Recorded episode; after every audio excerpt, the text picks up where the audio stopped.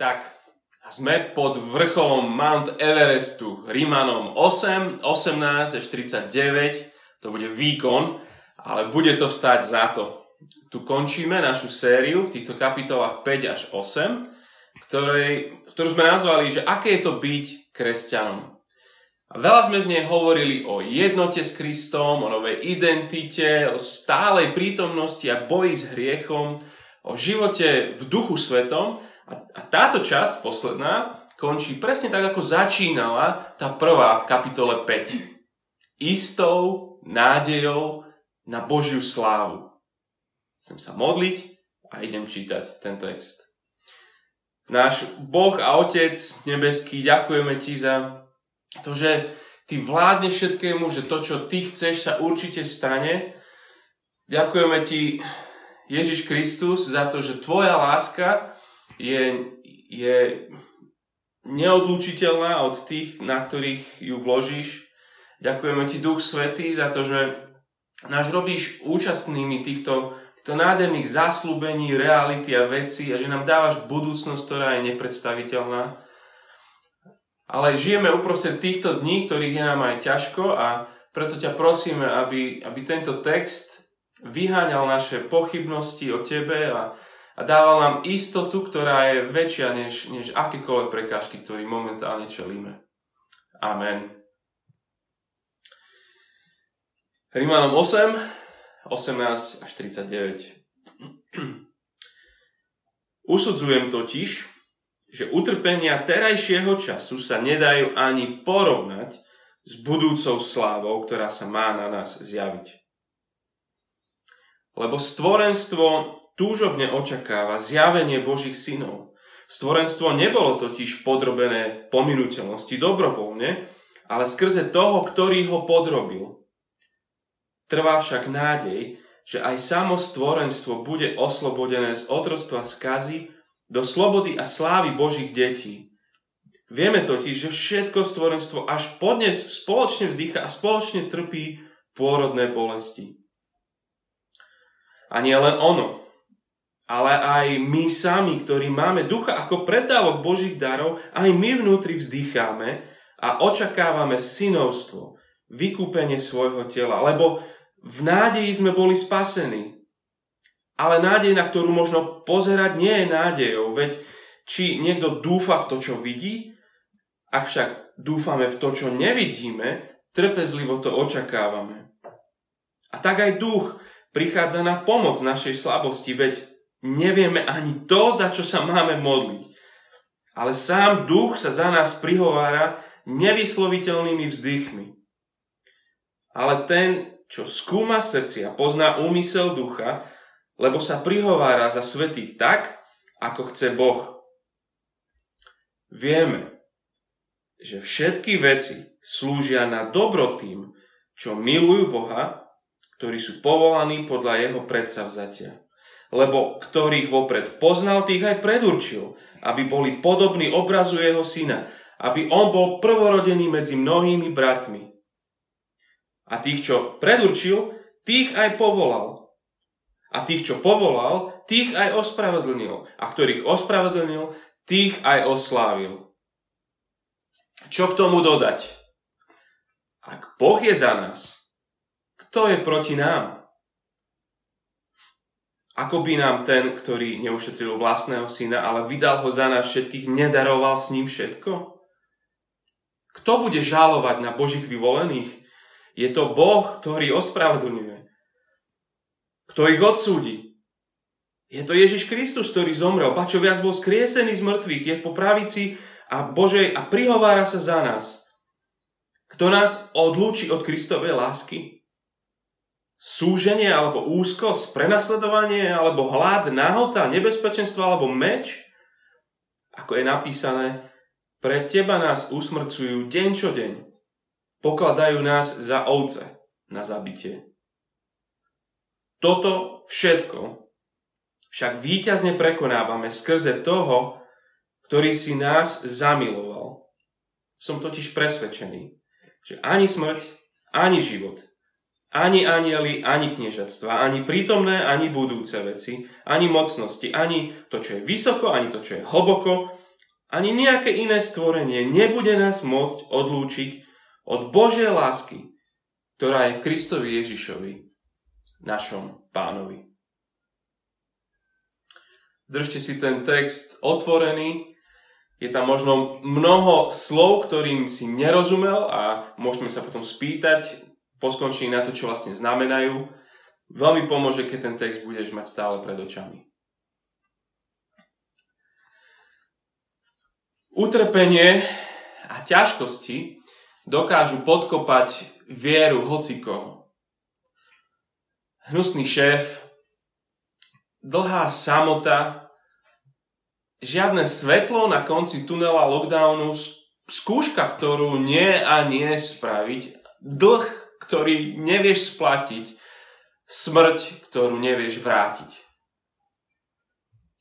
Je toľko vecí, čo dokáže nahlodať našu dôveru v Krista.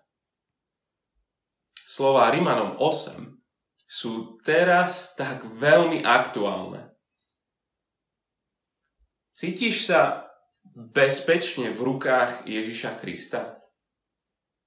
Teraz, keď Slovensko vedie svetové rebríčky v umrtí na COVID-19.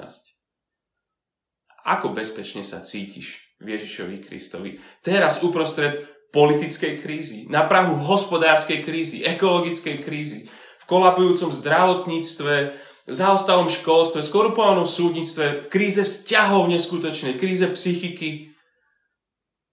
Dôvodov pochybovať je veľa. Minule vo veršoch 1 až 17 sme hovorili o nepriateľovi, ktorý je v nás. O hriechu. Dnes vo veršoch 18 až 39 tie hovoria o nepriateľovi okolo nás. Lebo hriech znútra a utrpenia zvonka nahlodávajú našu istotu a náš pocit bezpečia v Kristovi. A Pavel najsilnejšími možnými slovami, obrazmi a výzvami chce v tomto texte, aby bolo raz a navždy jasné. Nikto, nič a nikdy nedokáže rozleptať istotu a bezpečie, ktoré má kresťan v Kristovi.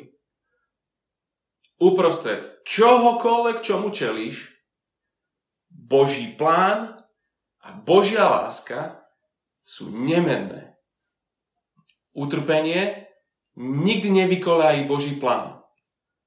Utrpenie nás neoddelí od Božej lásky. Dnešný text je o istote utrpenia, istote uprostred utrpenia. Ak toto sleduješ a ešte o sebe by si nepovedal, že si následovník Ježiša, pevne verím, že uvidíš, čo Apoštol hovorí, že aké to je byť kresťanom. Mať tú nepodkopateľnú istotu uprostred tragédii života, uprostred takejto pandémie. Takouto církvou chceme byť tu v Bratislave, takou, čo nepanikári v ťažkých časoch, naopak, čo všetko prekonáva vo vedomí si Božej neutichnutelnej lásky. Ak si na konci povieš, že, že toto je presne to, po čom ty túžiš, že uprostred svojho chaosu, svojho života, určite to potom povedz Bohu v modlitbe na konci. A, ale kľudne niekomu z nás paradoxu sa ozví. Poďme teraz na tú prvú pravdu v tomto texte. Koniec verša 17, ktorý som nečítal, je dobrým nadpisom pre tieto verše 18 až 30. Pozri ten koniec verša 17. Ak spolu trpíme spolu, boli aj oslavení. Ak trpíme s Kristom, budeme mať slávu s Kristom. 17 alebo 18 až 30. Ak trpíme s Kristom, budeme mať slávu s Kristom. Trpieť. No, nevieš, či to stojí za to. Čo? Trpieť. Verš 18. Usudzujem totiž, že utrpenia terajšieho času sa nedajú ani porovnať s budúcou slávou, ktorá sa má na nás zjaviť. Máme si to položiť na váhy. Máme jednu stranu váh, utrpenie. Pozri sa do verša 35. Vidíš? Súženie, úzkosť, prenasledovanie, hlad, nahota, nebezpečenstvo, meč. To je ťažký kaliber, to najhoršie, čo môže prísť. A Pavel presne vie, čo hovorí. On z vlastnej skúsenosti kresťana. To nie je strašenie, že bu, bu, bu.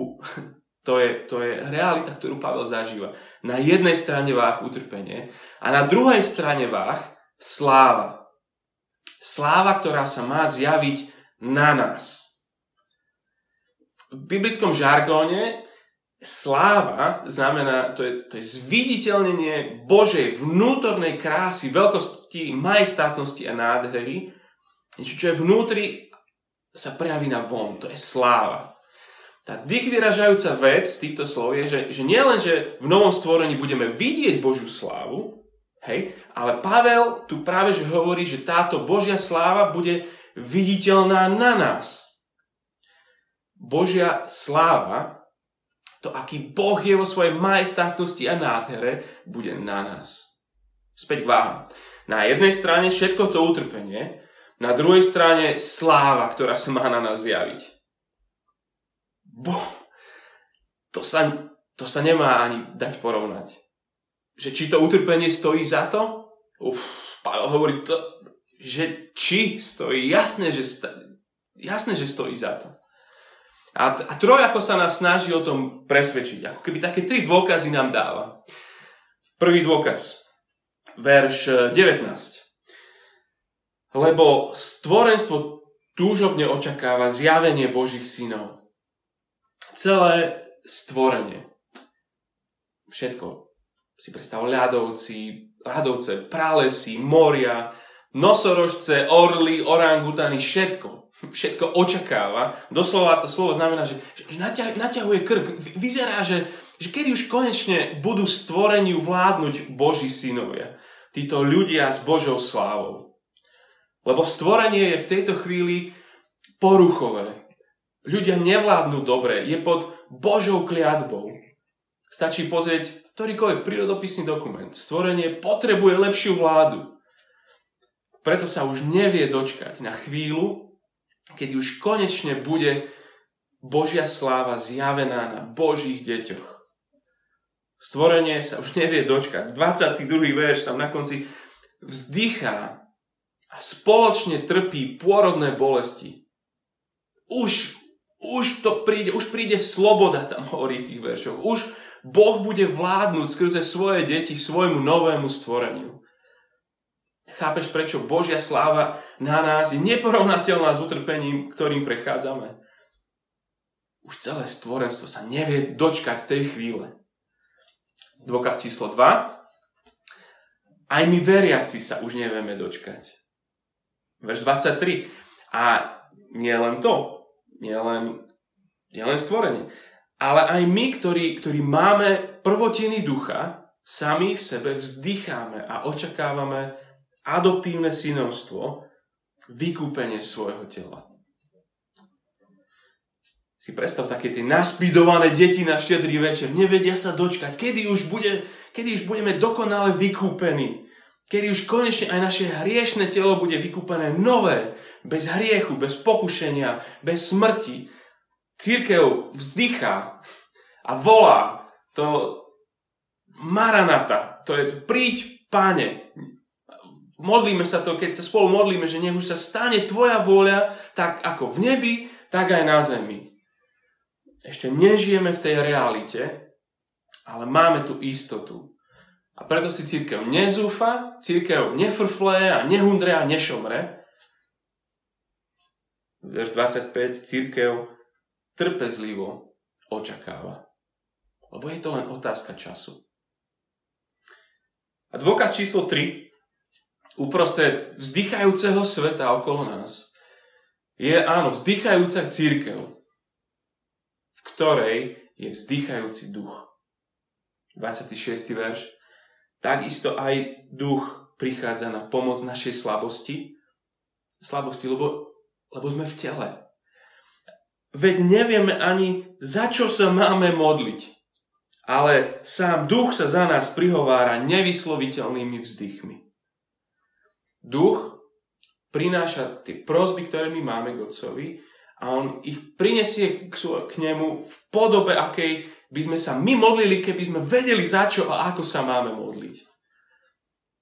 Sám Boží duch teda vzdychá a túži už, aby, aby tí, ktorí zdieľali s Kristom utrpenie, už konečne zdieľali s ním aj jeho slávu. Jeho vzdychanie bude vypočuté. Preto bude vypočuté aj volanie jeho cirkvi, aj vzdychanie jeho stvolenia. Sláva bude zjavená na Božích deťoch. Konečne. A teda nie, nie je o čom. Utrpenia terajšieho času sa nedajú ani porovnať s budúcou slávou, ktorá sa má na nás javiť. Ale čo s tými utrpeniami dovtedy?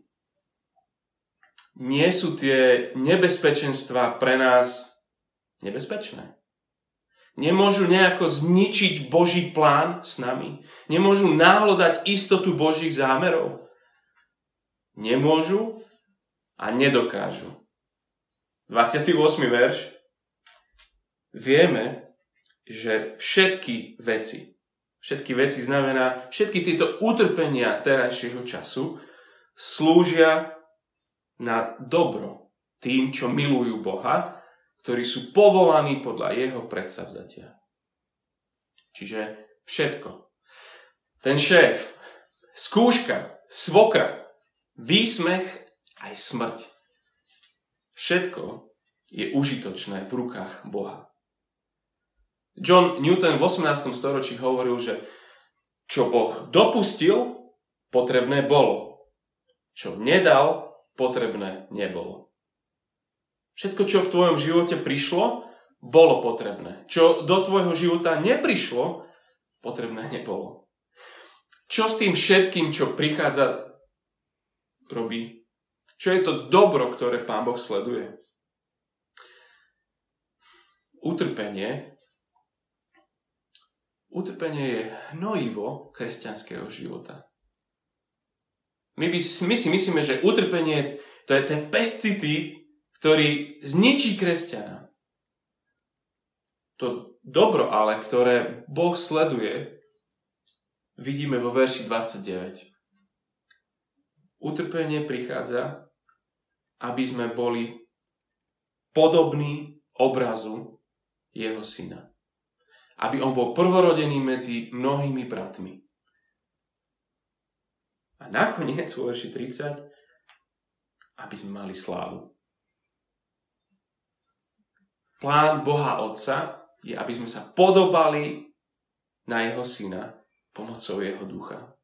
Boh si používa to utrpenie, aby sme sa podobali na toho najstaršieho brata, aby bol prvorodený medzi bratmi na Ježiša. Ako si toto môže dovoliť povedať? Kde berie Pavol tú istotu, že tie utrpenia slúžia na dobro tým, čo ho milujú? Lebo 29.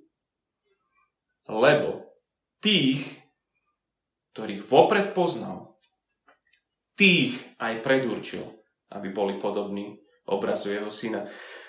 Tých, čo predurčil, tých aj povolal. Tých, čo povolal, tých aj ospravedlnil. Tých, čo ospravedlnil, tých aj oslávil. A možno máš pocit, že tu teraz potrebuješ nejaký teologický slovník. To sú komplikované slova. Môžeme si ich potom kľudne vysvetliť, ak chcete. Ale pointa v týchto veršoch nie je v tých veľkých slovách. Pointa je v tom malom slove. Tých. Všetko, čo dopúšťa na nás, je prospešné, lebo tých, ktorých vo väčšnosti minulej skôr než bolo stvorenie, presne tých istých, ktorých vtedy poznal vo svojej láske, tých vo väčšnosti budúcej oslávil. Hovorí v minulom čase, lebo je to, je to tak isté, je to úplne zicher, že to tak bude. Život s Kristom nie je ako život na vysokej škole. Ideš každý rok a každý rok niekto neprejde a niekto vypadne a vždy je na nás iný počet. Nič také s Kristom.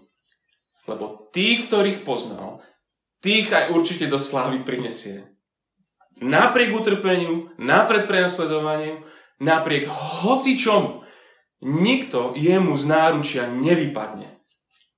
Akékoľvek je utrpenie terajšieho času. Ak sme ospravedlnení, isto budeme aj oslávení. Zjaví sa na nás táto Božia sláva. Čiže znova uprostred čohokoľvek, čomu čelíš možno aj dnes a budeš, Boží plán bezpečne stojí. Ak trpíme s Kristom, budeme mať slávu s Kristom. Nemáme jediný dôvod o tom pochybovať, ani uprostred ťažkých dní. Vďaka Bohu za to. Nezabudnime na túto vec.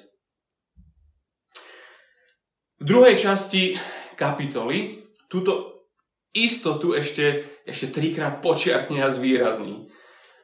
Ak 17. verš bol nadpis tej prvej časti, tak môže byť 31. verš nadpis tej druhej časti. Ak Boh je za nás, kto je proti nám? Verše 31 až 39. Nie je to predsa len náhodou tak, že keď sa udeje niečo ťažké, že to otrasie našou istotou. Nemávaš to tak? že prídu otázky, či Boh je skutočne dobrý. A možno, že to tak vo všeobecnosti nespochybníš, že áno, možno, že je dobrý. Ale mňa, mňa možno nemá až tak rád, lebo, lebo tí druhí sa majú lepšie, než sa mám ja. Máme tendenciu posudzovať Božiu priazeň situačne, podľa toho, aký som mal deň.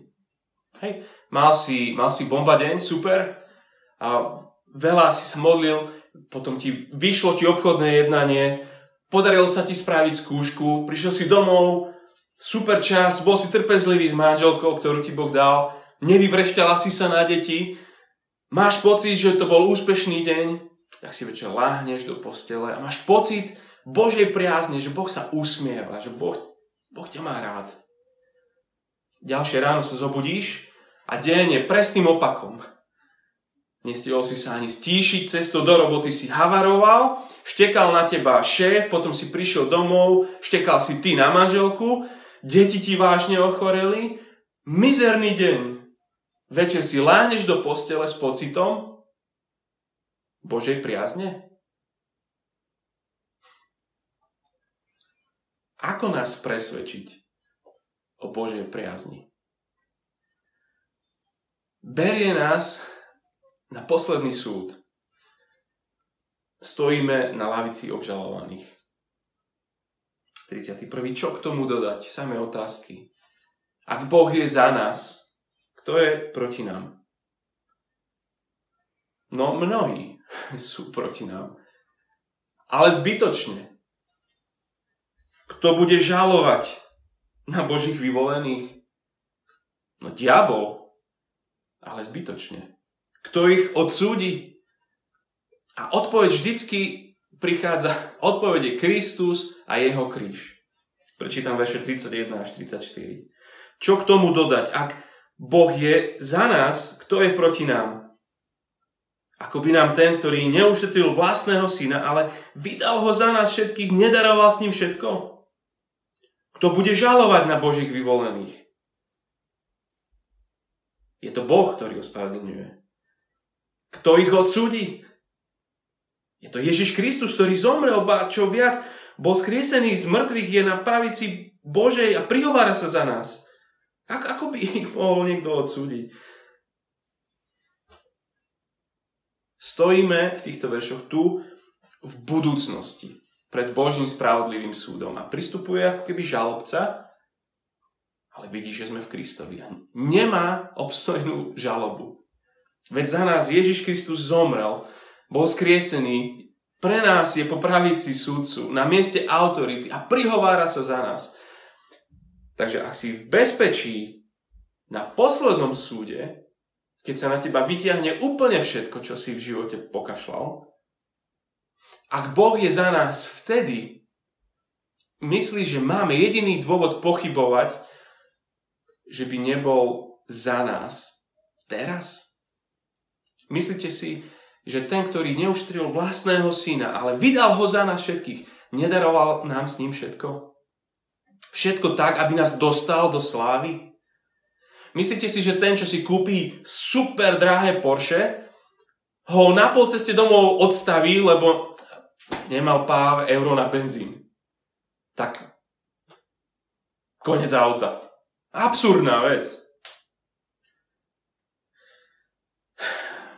Ale, a my, my furt máme nejaké to ale.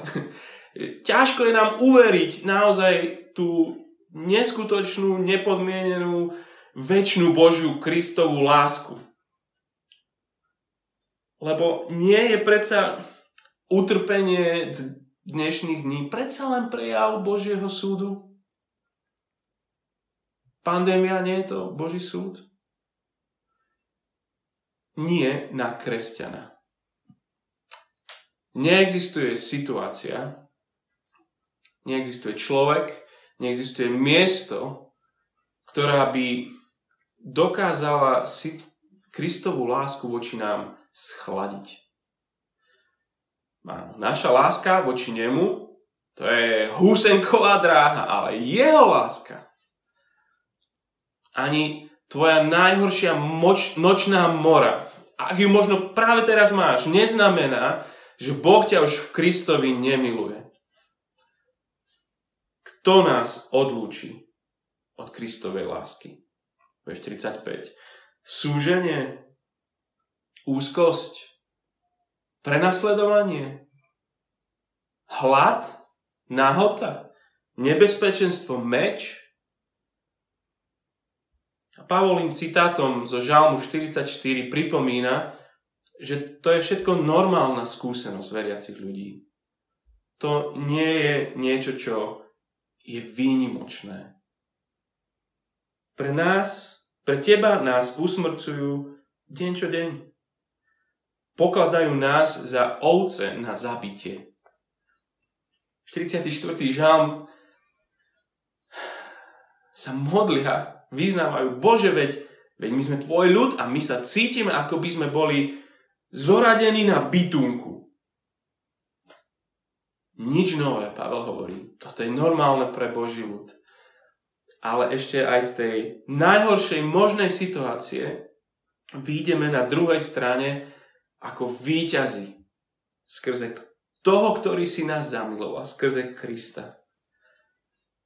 A preto nič, absolútne nič nás nemôže odlúčiť od Božej lásky. Myslíš, že ak by sa stalo niečo tebe alebo tvojim blížnym, keby sa ti zrujnovala kariéra, myslíš, že to je znamenie, že Boh ťa prestáva milovať?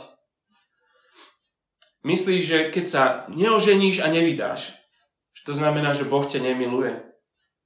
Ak by niekto prišiel a zabil ti každého, koho si ty miloval, ak by si skrachoval, ak by ťa vyhostili z krajiny, ako tých našich priateľov z Turecka,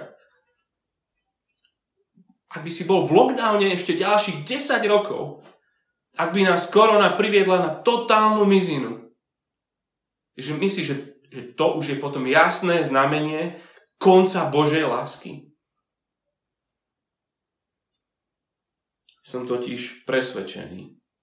Pavel hovorí, aj my musíme byť presvedčení, že ani smrť, ani život, ani anieli, ani kniežatstva, žiadna moc, ani tie prítomné, ani tie budúce, ani mocnosti, ani, kdekoľvek by boli, ani výška, ani hĺbka. Ak na niečo zabudol, tak ani nejaké iné stvorenie nebude nás môcť odlúčiť od Božej lásky, ktorá je v Kristovi Ježišovi, našom pánovi. Krásna vec.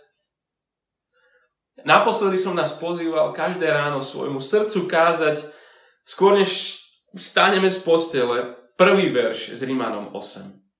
Že už nie je odsudenia pre tých, čo sú v Kristovi Ježišovi. Dnes nás pozývam pridať k tomuto každý večer, ako posledné pred spaním, tento posledný verš z Rímanom 8. nič nás nebude môcť odlúčiť od Božej lásky v Kristovi Ježišovi. Utrpenie sa snaží rozleptať našu dôveru v Boha, ale nech tieto slova nech tieto slova rozleptávajú pochybnosti o Božej láske. Ťažkých dní bude ešte veľa, možno už sú, alebo skoro budú.